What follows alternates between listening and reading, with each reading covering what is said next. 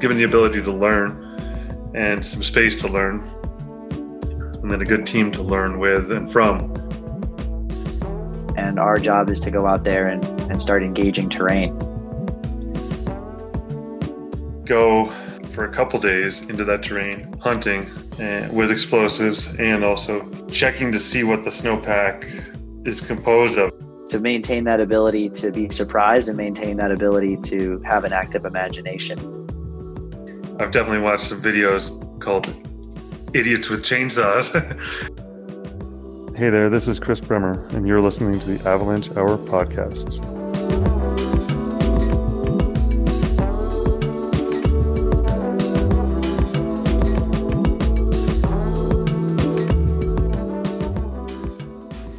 You're tuned in to another episode of the Avalanche Hour podcast. I'm your host for today's episode, Sean Zimmerman Wall. The Avalanche Hour podcast is proudly presented by MND Safety, a global leader in avalanche hazard management, and our good friends at 10 Barrel Brewing, drink beer outside, with additional support from Interwest Insurance.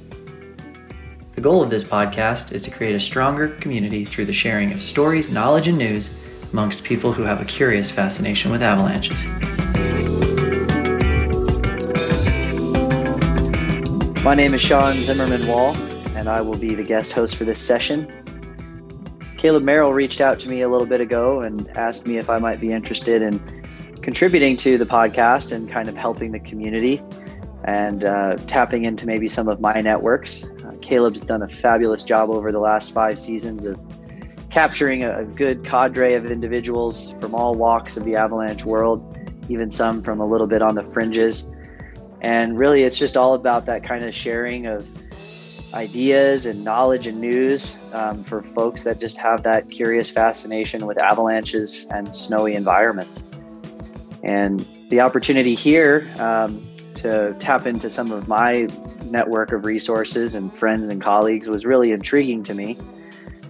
And when Caleb asked me to do it, I kind of thought of one person individual uh, or two that I would like to add. And that's a lot based on the experiences I've had as both a ski patroller here in Snowbird in uh, Utah, working as a, as a ski guide here, uh, both mechanized and human powered, doing some work across the equator down in the Andes with an operation that I ran with a colleague of mine years ago.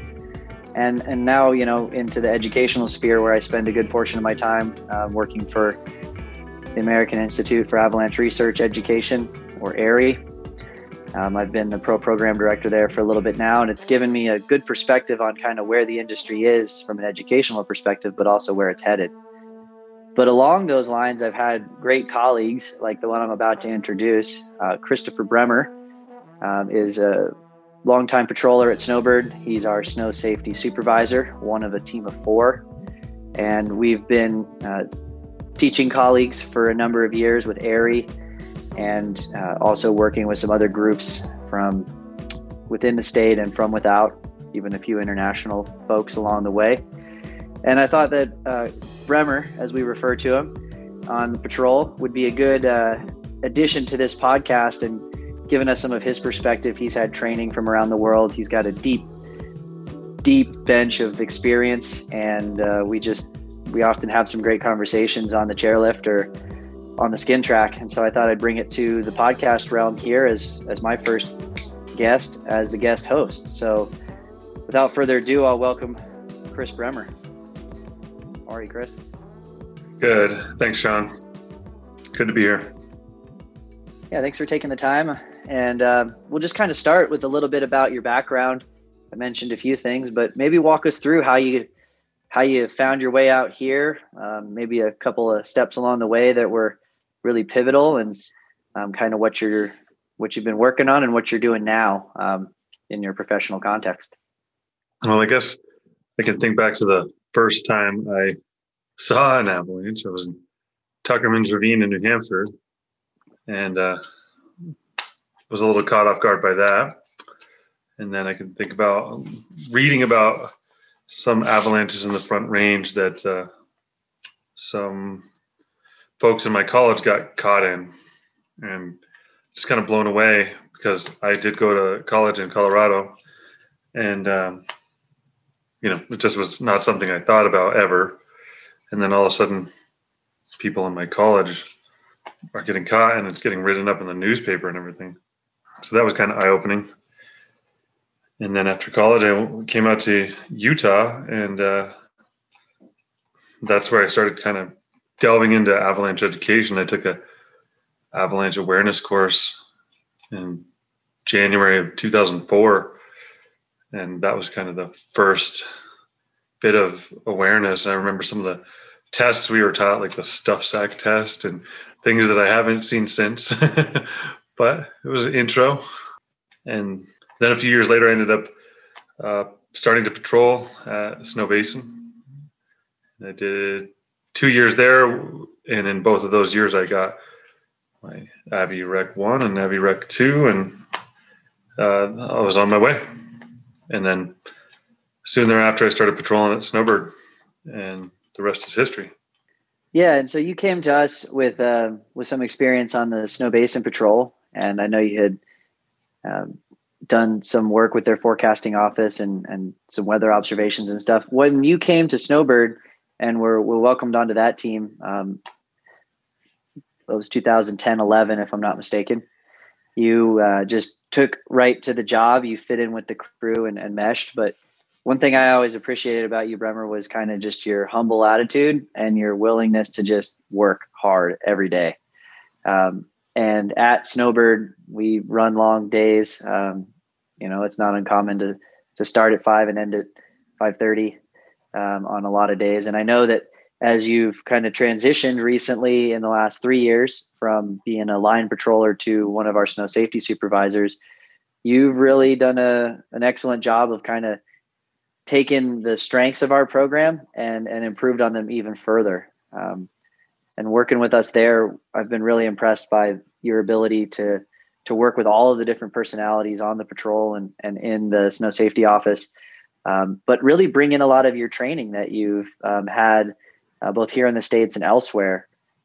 You might recall back to like our level three in 2015 in Stanley. We were both on the patrol, similar mindsets, um, and I think we both got a lot out of that course. But maybe talk to us a little bit about kind of assuming that role at Snowbird as a snow safety supervisor as part of that team, and and what kind of that meant to you, and and how you've run with it so far.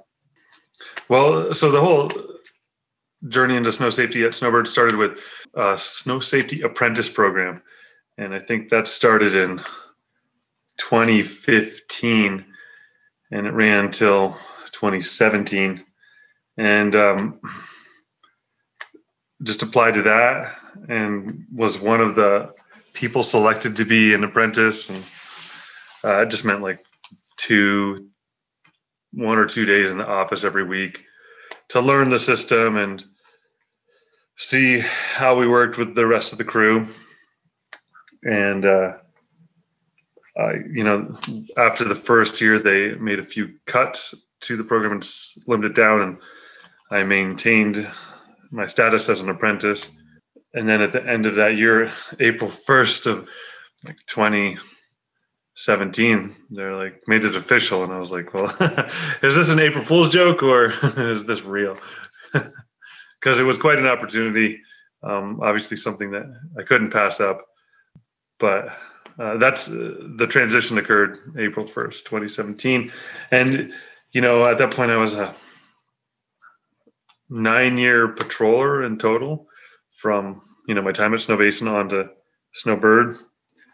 And it's a, pretty small amount of experience to be moving into snow safety at Snowbird. And I was really fortunate that I was given the ability to learn and some space to learn, and then a good team to learn with and from. But uh, you know, I wouldn't say there was too many growing pains. Like I would say by the end of the my first full year in snow safety, I felt like I could hold my own in there. Excellent.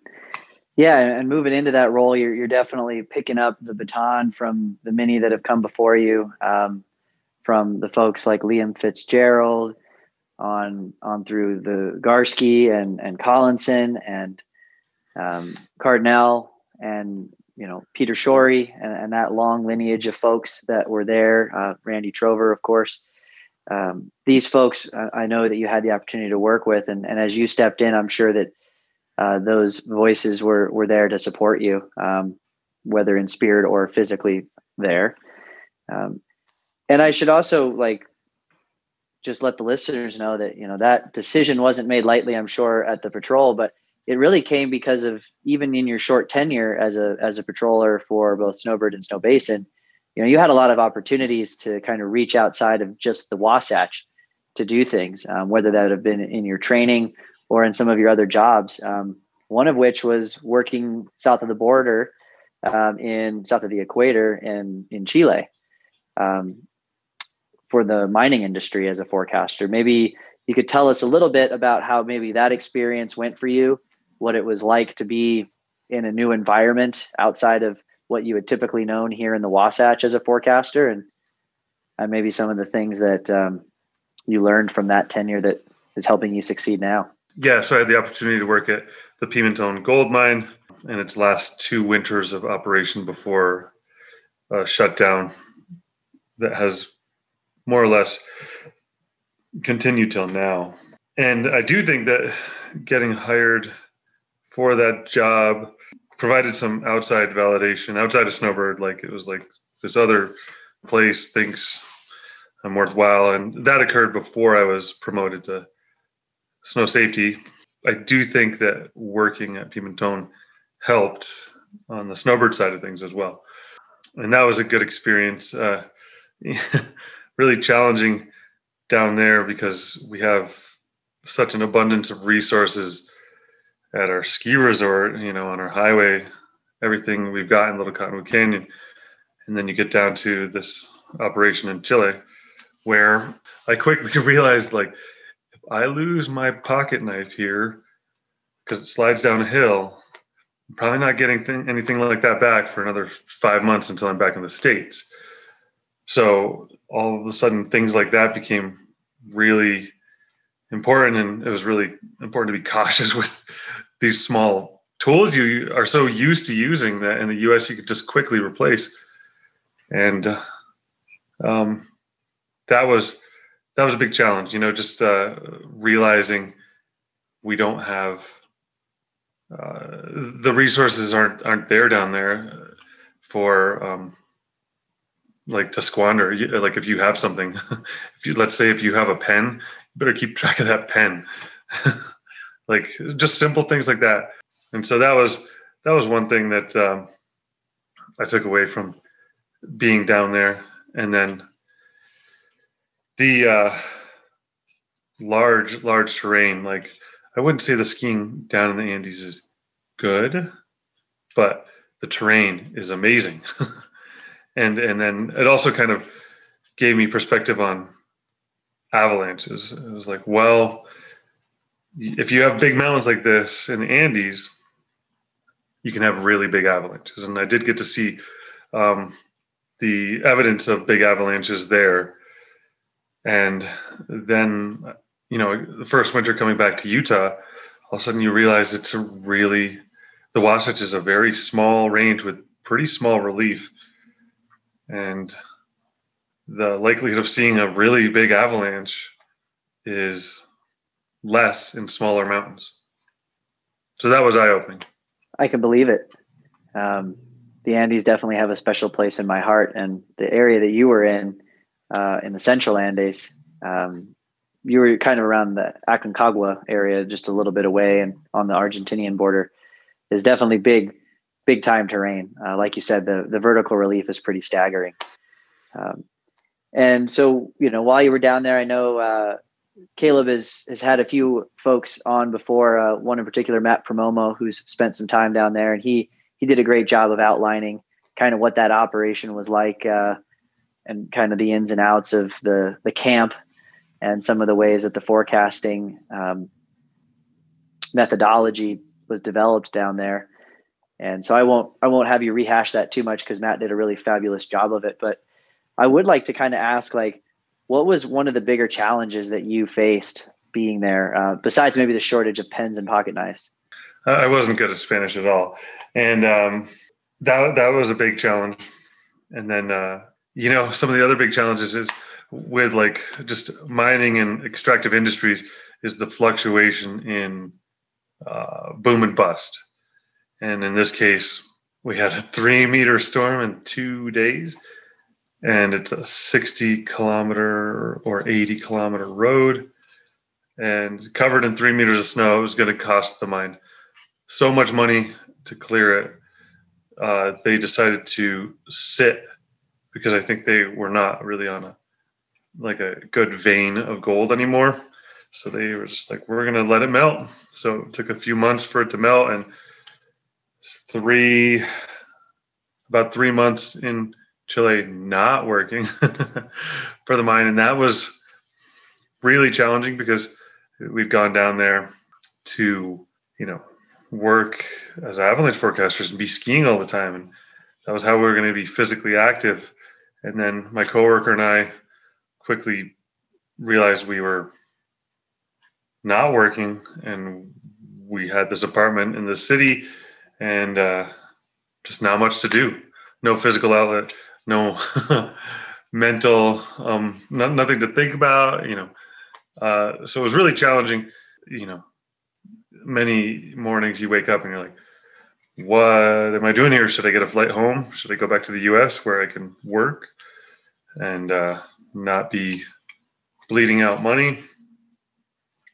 And, you know, that was a big challenge. I know it's not really avalanche related, but it was employer related. And I know that a lot of people who've traveled to New Zealand and, and to South America for avalanche work have found out that the labor laws are a little different, and uh, you may not get paid what you were always what you were promised, and that was a huge challenge for three months to be down there without any real reason to be.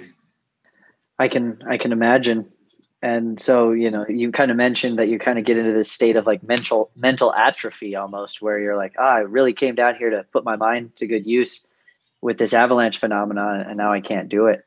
Um, did you find some constructive outlets while you were there? Did you did you look for another opportunity to to exercise your your skill set? Well, I met my wife during that time, those three months. So that That's was a, a that was a yeah that was a good opportunity, and uh, so now I have a small family that uh, you know it all started in Chile. So very happy with that. Um, and uh, you know, there was a couple opportunities to get up to the mountains during that time, and that was really like uh, good for the soul to get up to the mountains. You know, and then and then as the mine started to reopen, we started getting back there in September and October, and uh, that was a like an amazing return you know the weather was really warm and nice, and there was still a decent amount of snow to be had. And uh, you know there was times to go up to the mine where I would be the only forecaster there, and kind of just get my own routine. You know, eat breakfast, go to the meeting, and then get out and ski and uh, look at some snow and then repeat. Uh, and you're in this really far remote mining camp in the Andes, and you're the only skier for miles and miles around. The other closest skiers are maybe in Portillo, and uh, it's pretty humbling to like think that you, if you fall, good luck. So uh, it's really cool to be in those mountains, but it's also uh, you really got to adjust your risk tolerance, knowing that there's no one, no one will be helping you for a long time. That's a really far out concept, I think, for a lot of us that are used to working in either a, a crowded range like the Wasatch, or maybe just for an operation where you have what seems like infinite support if something goes wrong. So this is actually like a perfect segue into the topic I wanted to discuss with you today in a bit more detail, which is you know personal risk tolerance, operational risk tolerance, um, and like how do you how do you manage your own risk in the setting of I have a job to do, um, and then maybe also like what what does that job do to your risk tolerance outside of work? Do you start to get habituated to taking more risky decisions? Um, so I guess we'll kind of just start with like risk tolerance as as a, as a forecaster for a mine. It sounds like you really have to to keep an eye on yourself and what you're doing. Um, maybe walk us a little bit through what that mindset was like, and we'll kind of transition to to what it's like here in in Utah. Well, I definitely remember um, out skiing above the mine and uh, looking down this line and in the Andes, there's a lot of breakable wind crust, and it might be just breakable enough your skis break through, but it's strong enough to support a body sliding down it, which makes for a really challenging ski environment because if you break through this carton, as they call it, and it trips you up, and then you start sliding, it might be strong enough for you to slide on. So um, I just remember looking down one line I was at the top of by myself and realizing this is steep and I really don't know what that snow surface is going to be like. And, uh, you know, just kick turning and getting out of there because I was like, this is not a risk I can take in the middle of the Andes. I do feel like one of your risk reductions in the Andes is wearing bright colored clothing so that someone can find your body. in the massive mountains. But yeah, so like looking down some lines and being like, I don't know what that snow surface is like, and I, am not willing to test it. And just going back to something a little more mellow pitched. And that was risk tolerance in the um, uh, near the mine. And then I think about you know at Snowbird. Uh, I remember writing a few notes in my notebook a few years back, and there's like, as snow safety, we were taught by Peter Shorey that we need to push and lead lead the patrol into new areas, into areas that haven't been explored yet for the year. So we got to make that push and lead people in. But then at the same time, we also need to temper that with leading in at times that are safe. And so we've got this um, challenging um, duality of tasks where you need to charge into this stuff, but you also, if you if you charge in and you haven't fully calculated things out, that might be the end of it all.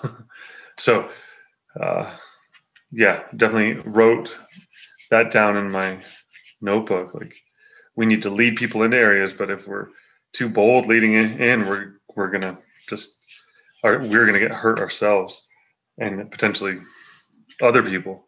And then with all this thought about risk and whatnot, and, and then dealing or being working in an industry that is pretty risky, you know, seeing how that manifests in my own life in city in Utah, just doing work around the house and where I'm not working for a company, I'm not, uh, you know, under anyone's like protocols and potentially see, seeing my risk tolerance uh, on my own personal time go through the roof. I can think of this uh, chainsawing activity I was doing this past fall, and I was like, "Ooh, this is." Uh, I've definitely watched some videos called "Idiots with Chainsaws," and I was like, "I'm probably one or two steps away from being in those videos."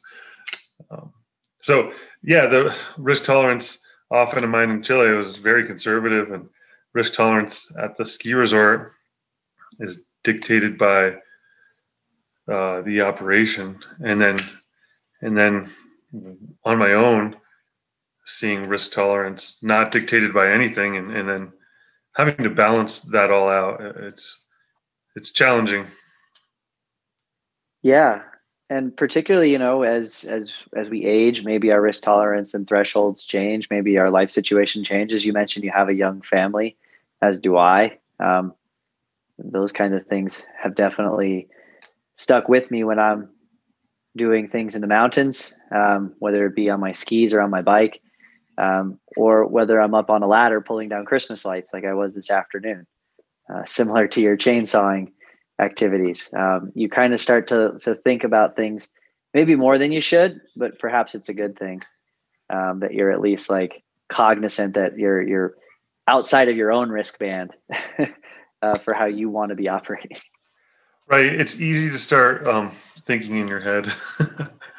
well, okay, so I'll put my foot here, and then I'm going to hold onto this branch, and then I'm going to cut that branch, and you think it all through, and uh, then you execute, but with a chainsaw and trees and ladders and all these things, you know, it doesn't take much for your plan to go totally awry, and uh, falling is a good way to die and chainsaws are a good way to die and um, just all these things compound and, and the margins are so small.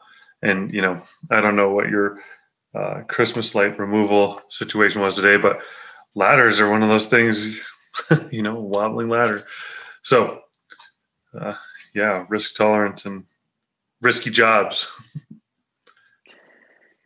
Yeah and we're fortunate in in this industry to have pretty well established risk management we'll call them best practices and, and maybe standards have arisen uh, particularly when it comes to the use of explosives. We we definitely have standards and procedures that we follow there. Um, same with artillery. I know that you're part of the the gun program at our resort and um, we have standards and things that are really there aligned to keep us safe. Um, but it's interesting, like you were saying, when you're stepping outside of that traditional standardized environment and you're making decisions with, you know, either small or, or very large consequences. Um, so, in your kind of everyday skiing, whether it be, um, you know, just around the mountain, not necessarily doing mitigation, but um, definitely if you're, let's say, on a on a storm day how you're skiing around the mountain or when you're out in terrain ski touring or or educating what is your methodology for building in margins? Do you start well before and think about all the potentialities or do you do it more in the moment? What's your philosophy there with building in margins? You know with uh with persistent weak layers building in margins is pretty easy because of the fear of getting caught in a larger avalanche. Um, you know, newer snow, I guess the margin, the avalanche size goes down, so the margin potentially goes down. Um, yeah, I guess, you know, adjusting the margins based on the severity of the consequences. And the trick is that's all estimated consequences, not really for certain. We know what the consequences are when we're skiing.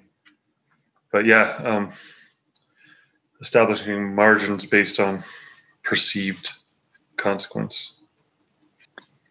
Yeah, and one thing that I've started incorporating into into my daily routine is kind of thinking about what those consequences might be and and then I guess just having an active imagination uh, was a good piece of advice that I got from a a mentor before and trying to visualize yourself in that situation um, so that when you do encounter it or if you encounter it maybe you have already primed yourself on how you're going to act and i think that that's one of the greatest things that we can do as we go out into terrain where the avalanche problems may exist whatever their type might be um, is to maintain that ability to be surprised and maintain that ability to have an active imagination. Um, so like the, I guess to the point, it's more about planning. Like how can you plan for when you're going to encounter that?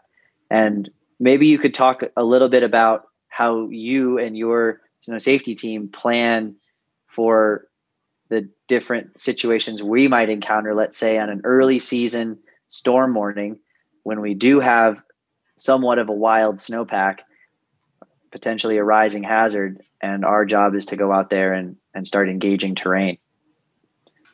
Well, it's definitely nice to be able to do so in calm weather, you know, when instability is not increasing. If instability is increasing, we can just stay away and wait for another day. And then, you know, one of my mentors advised me you can't like you can't open new terrain if you can't see the hazard. Like if it's storming on a on a given day, you really just can't push into terrain without being able to see what's going on because you've really reduced your um, your ability to sense what's going on when you can't see.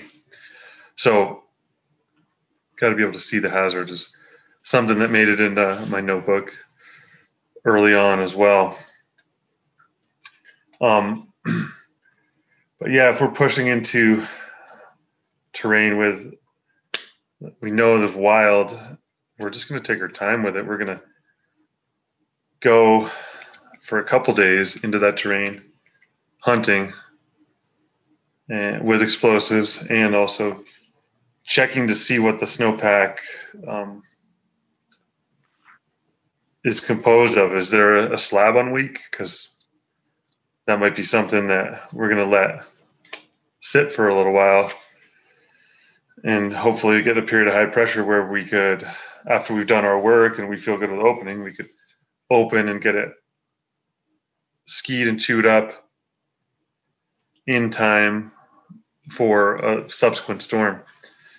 It gets tricky when you have short windows of increasing stability and then another storm rolling through because uh, it's like when when are we going to open this? When are we going to open this? When are we going to open this and that i wouldn't i guess i would say it's always challenging to open high consequence terrain because uh, you know there's different people involved with the decision process. There's snow ma- snow safety but then there's also uh, mountain management marketing all this stuff. And they and even this year restaurants did factor in into uh, terrain openings somehow, and uh, it comes down to um, are we, you know, just coming up with excuses and missing opportunities, like we don't open big terrain on weekends and then we don't open it on a holiday and then we don't open it. So it gets it gets challenging because there's a lot of interested parties.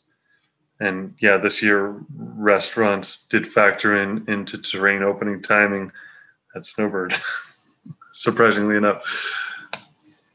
Well, it's been a surprising year, um, and so I think you know the management definitely has to look after certain things. Um, but you bring up a really interesting point about this collaboration that has to happen, and that it's it doesn't just rest on the on the uh, the opinions of one group. It, it kind of has to be a collaborative process and, and certainly in Little Cottonwood Canyon, that's a pretty well established norm. Uh, if you look at it on the big picture of the canyon, where you've got multiple ski areas, uh, homeowners in a town, the town itself of Alta. You've got a, a, major highway corridor that runs through with over 70 avalanche paths that cross it. Um, and then you have the the commercial enterprise of skiing and, and everybody coming up there. And there's a lot of collaboration that goes on. Um, I liked what you said a moment ago about being able to see the hazard. I think that that's oftentimes overlooked for people who maybe if you switch settings um, over to a backcountry environment where they maybe don't consider that like what is out there that they can't see what is above them because of compounding weather um, and maybe they're stepping into terrain that really isn't appropriate for that day so I like the tenet you brought up about you need to be able to see the hazard to understand it and to manage it. Um, otherwise, you should just stay out from underneath it and out from away from it. Um, but kind of bringing it back into the operational sphere um, with a ski area that's that's opened and you've you've gotten your terrain openings mostly in hand for the season. Um, you've been able to get skiers on the slopes to disturb the snow. Um, in the bigger terrain. You've been able to manage it with explosives. You've been able to gather data and understand the characteristics of the the weak layers and the snowpack, and and you're feeling good about the terrain that you have open, and you're getting it skied day after day. But then let's say you get a large weather event, uh, maybe a prolonged storm cycle. How then do do you and your team work together to kind of manage the decision points to open terrain to get it skied and try to mitigate the hazard that way versus maybe um, and then potentially exposing workers to risk versus like you were saying a missed opportunity um, so like either end of that operational risk band how do you find a point in the middle that's a happy medium. And so you're saying like this is after a big storm cycle or uh, kind of mid? Because uh, I guess that's yeah. Let's let's stay with you know the tail end of the cycle. You know that the storm's going to be winding down, and, and you need to be able to get terrain open in the near term so that you can get the the hazard skied down. Uh, I mean, it's never it's tricky because we have, I mean, almost every drainage is topped with large avalanche paths. So, um, you know, we our our go to is the uh, west side of the resort first, and um, and just kind of tiptoeing back into all these areas. You know, a, a threshold that we have at Snowbird is five inches of water, and you're basically reopening a wild resort. Um, just if it receives five inches of water in a short period of time, basically everything's gone backcountry, and you need to assess every little pocket again. And uh, so that's just going to take time, and we're going to go, you know, for our standard openings and then branch out from there. It's Snowbird's a wild mountain in that you you have to do control to run pretty much all lifts but one. and the highway has to control above that lift to open that side of things. yeah, there's a lot of overlapping problems there um, when you look at it from the big picture. So, you know, managing a group of folks that are having to go out into terrain um, and and start dealing with the hazard uh, with the tools that they're accustomed to using. Um, what are some of your kind of communication points to your teams when, let's say, you are opening the resort again after it's been um, snowing really hard, um, and you've maybe received that threshold value of five inches of of water content that you just described? Uh, what's kind of that mindset that you try to impart on your on your team? Well, in, in that case, it's just go slow and be thorough, um, and don't trust anything. I would say take lots of explosives, and before you ski across something, you can throw an explosive in it. It's really about protecting our workers who are out there who, as they're doing their work, are protecting structures and subsequent workers down on the lower on the slope. So that's the the take home point I would give to anyone in any meeting would be we just need to go slow and work our way back into the train and get a feel for what's going on and uh, not hang it out there and you know this ties back into operational risk band and what's acceptable for our workers. And uh, if we start to see a, a worker is caught in a slide and deploys we'll make note of that. But if we start to see a couple workers caught in deploying their airbags in a slide that's a, a problem and we've obviously communicated something wrong something poorly and uh, we need to regroup and come up with a better plan and it might just be wait a day on that terrain. If one patroller is getting hurt it could just be on them. But if several patrollers are getting caught in avalanches it's a team and it's a collective mistake that we we have all made especially up in the snow safety office and we need to stop and, and regroup. Yeah and, and recognizing when it's time to error correct i think is a really important thing and not to just continue to push on. And i've i've noticed as an industry at large we really are migrating our mindsets into this team approach where everybody has an opinion to share. That opinion has weight um, particularly as it's backed up with evidence from what they've seen let's say on their route and uh, and the ability to share that with a snow safety team and and for the snow safety team then to kind of say like you know what? You're right. Like we need to stop and reassess. We need to to maybe throttle back. I, I loved what you said about just waiting another day.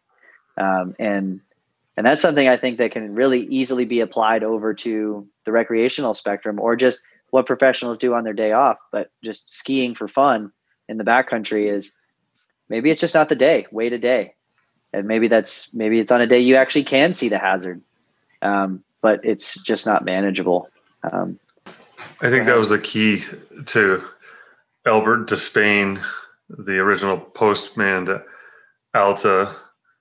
His long career um, occurred because if it snowed a bunch in the canyon, he would just wait 48 hours before he went up the canyon. And uh, that's how he avoided ever having any real issues, and he had a long career. So just wait, a day. We just got to impart that mindset on some of our paying clientele, right? After we get a 20 inch storm and they want to ski it. so let's talk about that situation a little bit. You know, um, when you are in charge of managing a ski area's openings, um, and you feel like you have the ability to open new terrain and you have the team that's doing it how do you balance that like too conservative you know lower type one error on the operational risk band with something that's just that's too risky and, and is not worth it no matter um, what the the clientele may be pushing you to do? Well our our patrol will definitely clue us in on if we're pushing it too much like if it's going to be hazardous and we've definitely got to trust them. And then you know on the other side of things on a normal storm day like like the 20th storm you you say in the morning when we show up and and instability is going to decrease through the day. We're going to see temps up into the 20s and wind dying down and snow dying down in my mind on those days it's like we as a patrol can open as much terrain as we can work on you know as as we can control. And the there's no limit on it uh, in my mind other than time time of the day. And and you know in inevitable gravity storm where people start getting public starts getting hurt uh, just by skiing down groomed runs, and then we lose uh, manpower to running wrecks off the hill, and then that depletes our ability to run control. But I mean, there's many days where we can just go for as much as we can, and the only limiting factor is time. And it, you know, those days it, where people there's lots of wrecks on the hill, and it starts to take away our manpower those days where we can't open terrain that we could have had there not been wrecks is a bummer but i mean the opportunity will exist for the next day to open it. But those days where yeah like the conditions are going to change overnight the snow's going to settle um, and uh, maybe the quality conditions are going to go away but you know that's what we're here for is we're here to help out our public once the mountain's open. And uh, that's our def- main priority keeping them safe and getting them down when they're injured. Yeah it's not always just about opening up terrain for skiing. It's about managing the whole mountain. And i think that's one of the really fun parts about being a ski patroller is that your job's never the same day in and day out um, although this year things are a little different, right? With uh, not only the ongoing pandemic, but here in the Wasatch, we've had a we've had a bit of a lackluster winter, if I could say it. Um, maybe this isn't a unique season in your career um, in that respect. I know we've had some low snow years here in the Wasatch since you joined us, and I and I joined the team in 2010. What what do you and the team do to kind of stay sharp on those uh, when we're in the doldrums? Let's call them. Well, there's always plenty of projects to do. Um, and there's always plenty of training to do, and that's that's something that the patrol definitely enjoys. Uh, you know, going through avalanche scenarios, and then dog training, and just training with avalanche rescue gear. You know, the RECCO's a challenging device to use, and it's always good to get that in people's hands because I do think that it is a good tool. And uh, so, just keeping sharpening the saw, you know, keeping our skills ready to go. Um, and then, you know, these low snow years challenge us in other ways too. I mean, we're, you know, trying to open more terrain and uh, just wondering is it feasible to do so? And, uh, you know, is the is there quality skiing?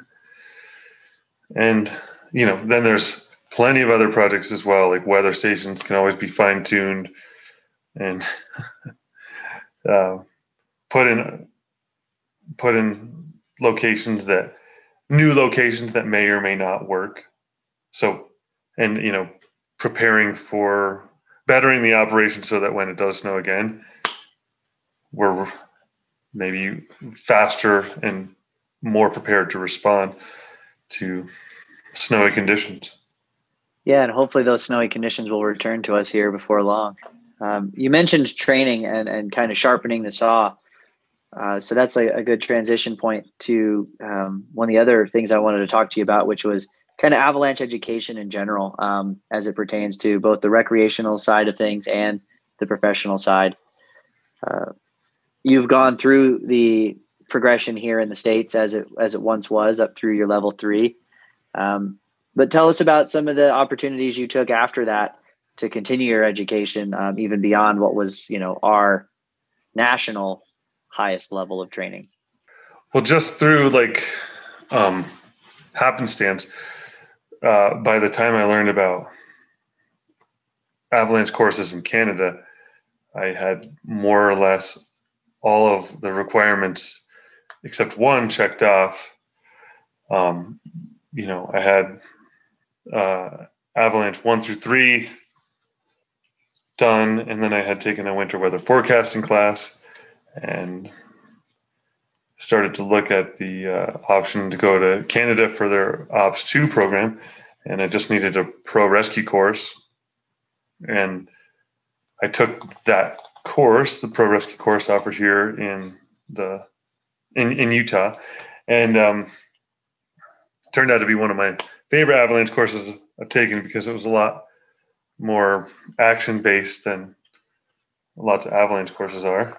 And so once I completed that, I just started to fill out the paperwork to enroll into the Canadian um, Industrial Training Program Operations 2 and got into that program and I completed it in January last year, right before things shut down in March. So I was fortunate to have gotten that done because it is uh, the Canadian Ops 2 is was a three module course and you had to do those three modules in two years. And last year I just needed to complete module three, and I did that in January. And if I had waited longer, basically they've done a whole revamp on the Canadian Ops 2 at this point, and it would have been challenging to kind of go through that this year. With the travel restrictions, I guess I couldn't have even done that. But um, you know, a lot of students up there have been waylaid in their progression because of coronavirus, and it's happened up there and down here as well. But so that was my experience with the Canadian education system, and I, I do think that I'm not finished going to Canada to learn from the folks up there, either as guiding classes or more avalanche mapping or avalanche courses. Um, yeah. Nice, and I, I want to come back to that guiding piece in a moment. But um, as far as the differences or the the strengths that you saw of the Canadian program, maybe in relation to the American program, what what did you kind of see as what were some like really uh, savory bits from your time up there in the ops program with the Canadian Avalanche Association?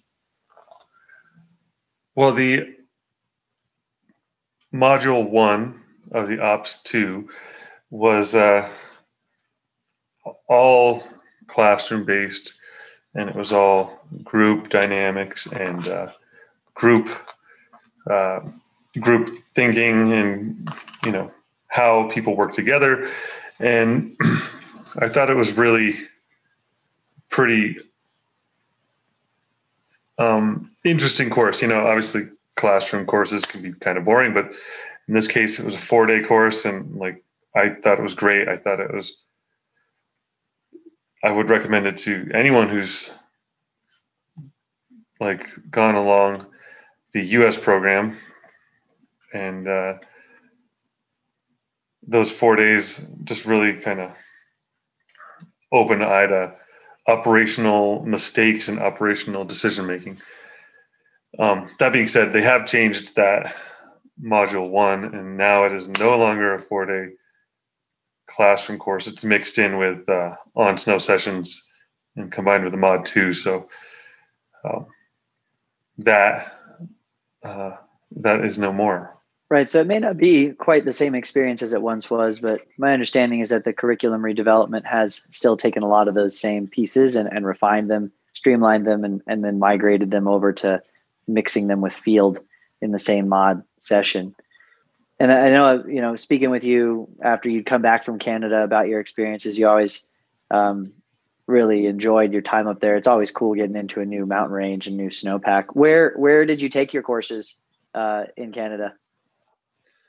Well, so the mod one was in Kamloops, and it was all classroom based. It was at Thompson River University, and just going back to the the mod one real quick, like I think that them combining it with the mod 2 on snow uh, probably results in some better learning outcomes but it does prohibit people you know especially people in the states from just taking that october mod 1 and and bringing that back to their operation so it was as it was was um, a cool way to just add that portion of the class in and then when i moved on to the mod 2 that was in Whistler, and that was the first time I really ever looked at snow in a maritime snowpack, and I'd probably be all right to not look at that again anytime soon. And then I took my uh, 3 in Golden, BC, and so we spent a lot of time in Lake Louise, Banff area, and looking at the continental snowpack. And you actually can cover a couple different snowpacks in that class, um, but we did drive towards the Rockies a lot and uh, got to tough it through some cold weather there. Yeah, no doubt you've shared with me a little bit about how that is a, a challenge to the learning environment when you're trying to keep yourself warm. What was the kind of mental rigor that you had to um, go through for those kinds of courses? I mean, they were multiple days long as they are here, but certainly being away from home is a, is a little bit different. What what was kind of uh, your biggest challenge there? Well, I feel like every course you take, like the days get longer and longer and longer, and the expectations are more and more and more. So by the time the mod three rolled around, which is basically the evaluation component of the Canadian Ops two, it's the whole thing. You're being graded on the whole time, so it's stressful in that regard. And then the amount of um, products they expect from you when you hand in your portfolio at the end of the week is it's a lot. Um, so you have to be just monitoring daily weather, you know, they definitely pile it on you in that course. Um, and then co- throw on top of that like really cold temps when I was up there in Golden, and uh, just being away from family just being in a hotel room and uh, that that adds to some of the challenge as well yeah and being in those courses is is definitely uh, not only formative but it, it does open your eyes to the way others do things. I i really applaud your efforts to step outside of your just um, american training to go out and and see how another group is doing it. Yeah so in the context of the differences of the avalanche education systems bremer um, kind of what how do you see like the differences transpiring between canada and the united states most uh, apparently well one of the big differences is that uh, in canada so many people have to go through the uh, up to the ops 2 that uh, and it's all provided by one provider the canadian avalanche association that they set the standard. They say, guides, patrollers, if anyone, if you want to meet the Canadian Ops 2, you have to get over this bar. Whereas in the US educational system, the avalanche education isn't really obligatory to all segments of the industry. And so uh, advantages and disadvantages of that is in Canada they set the bar so they know that this is the standard. Um, disadvantages is the uh, industrial training program may be less responsive to student needs, whereas here in the U.S., if since it's not obligatory, people don't have to meet some avalanche education standard, which means the people who provide avalanche education had better be pretty responsive to the needs of the students in order to engage them and get them feeling like it's a worthwhile product. So there's um, advantages and disadvantages to both, um, and it does hinge off of if it's required or not. So that's that's the main difference I think in the two systems. Yeah, that's a really good way of summarizing it, and and I think that the American Avalanche Association, working with the Course Provider Alliance, has done a great job of in a in about a four year span from 2013 to 2017, taking all of that collective input and understanding the needs of the population here, um, of professionals, and, and, what it would be to be a professional training program, and and already in the three years uh, that the program's running, this is its fourth. There's been incremental input. The the standards haven't changed, but the way that we reach those standards has changed. And uh, you know, through our trainers workshops and things like that, we've we've learned from the feedback we've gotten from students on how to improve it. And that's really one of the most exciting things um, I think about the professional training progression here in the states is that we've got this young program with a lot of opportunity for growth and a lot of really cool people involved, like yourself. Um, and our students are really really insightful and they provide us with that ability to be responsive in the future. So I think there's a lot of good things to come and, and of course providers that are engaged in it now are doing a great job and um, uh, that trend looks to continue into the future. Yeah, one thing I'll say about the Canadian side of things is we do have a lot of very similar courses offered in the U.S., but um, up there, it's it's obligatory for guides and for patrollers and uh, you know ice climbing guides ski guides. So to get through the canadian ops 2 is a prereq to becoming a certified guide in canada. So all of these all of these different industries are funneling people into these rescue courses these weather courses. And um, and so everybody's going through these, so the quality of these courses is very high, and they're just mass produced and year done yearly, and uh, you know, and then they also have mapping courses that are done every other year, so you can basically uh, get a very substantial avalanche education up there uh, through the Canadian Avalanche Association, and it's you know year in and year out, more or less, the industry leader. Yeah, agreed. They've definitely um, been at it a long time and have been able to incorporate a lot of the feedback from not only such a large student body uh, that's relatively geographically condensed, um, but they have you know uh, other operators that they work with from outside the country too, and so I'm excited to check it out as well and see what it's like in the future. The the number one natural disaster in Canada that kills the most people is avalanches, and so in that way they they put a lot of government funding into uh, researching and uh, researching better solutions and better practices for this. And uh, and they have highways that go underneath paths for hundreds and hundreds of miles.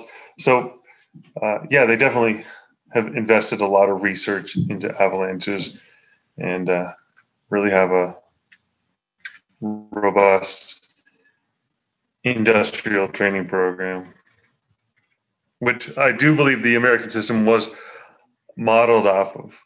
And, uh, you know, still maybe four or five years in at this point, and uh, we'll see where it goes.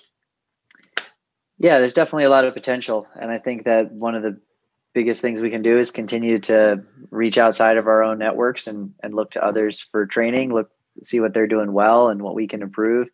And I know the learning goes both ways. Um, I've had some great conversations with the folks at CAA and and they're really intrigued by what's happening down here uh, south of their border um, on the avalanche education front. Uh, I, I, did want to return to your comment earlier about maybe some of the other training that you're looking to undertake. You know, you've been an avalanche forecaster um, both in North America and South America. You've uh, you've patrolled and you've been an avalanche educator for AIARE for many years, course leader. You've come onto our professional training program as an instructor. Um, what is it about guiding that's intriguing to you? Well, I like the the um, real time forecasting that you may have to do. I mean, obviously, a lot of this is taken care of in your morning meeting, but you know, you land on a peak and you don't like what you see, you can just pick everybody up and leave again. And so these decisions are on you each run. So that's really intriguing, and then the ability to just sample terrain of such a wide variety quickly is really really cool as well. And you know, like uh, in the ski area, we have 2,500 acres, and uh, you know, in a year like this, we kind of feel like we're um, penned in, and uh,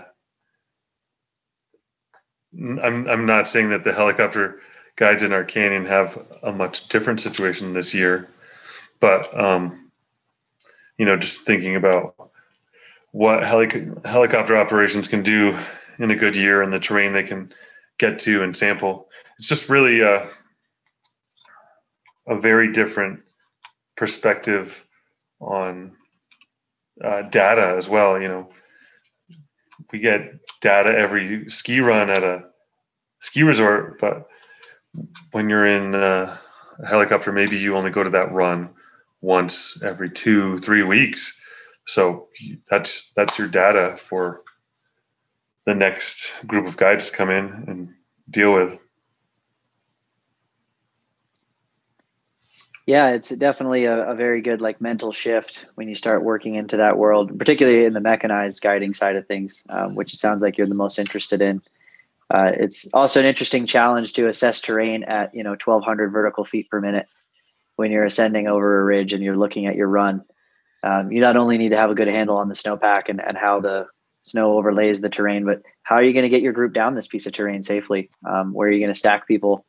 Um, for regroups where you're going to do the pickup, how are you going to protect the ship, um, and also managing like fuel in a helicopter skiing operation. When you're a lead guide, you have to be calculating how much fuel you have and stepping into terrain and stepping out of terrain. So it really does seem like this kind of perfect uh, coalescence of all your skill sets. Um, so I think you'll you'll be a natural fit for it, Chris. And I, I look forward to to getting out and guiding with you someday, uh, beyond uh, the patrolling and the educating we get to do together. That'd be awesome. Yeah, I'm definitely excited for it. Right on. Well, that kind of brings us towards the end of our hour, and um, I just want to say thanks for uh, the opportunity to speak with you a little bit more um, wholeheartedly on some of these topics, and and I know that uh, there are some other topics um, that you're interested in, and, and perhaps that would make a, a, good second episode down the road. But I kind of wanted to close it down with uh, maybe in the traditional sense of the avalanche hours.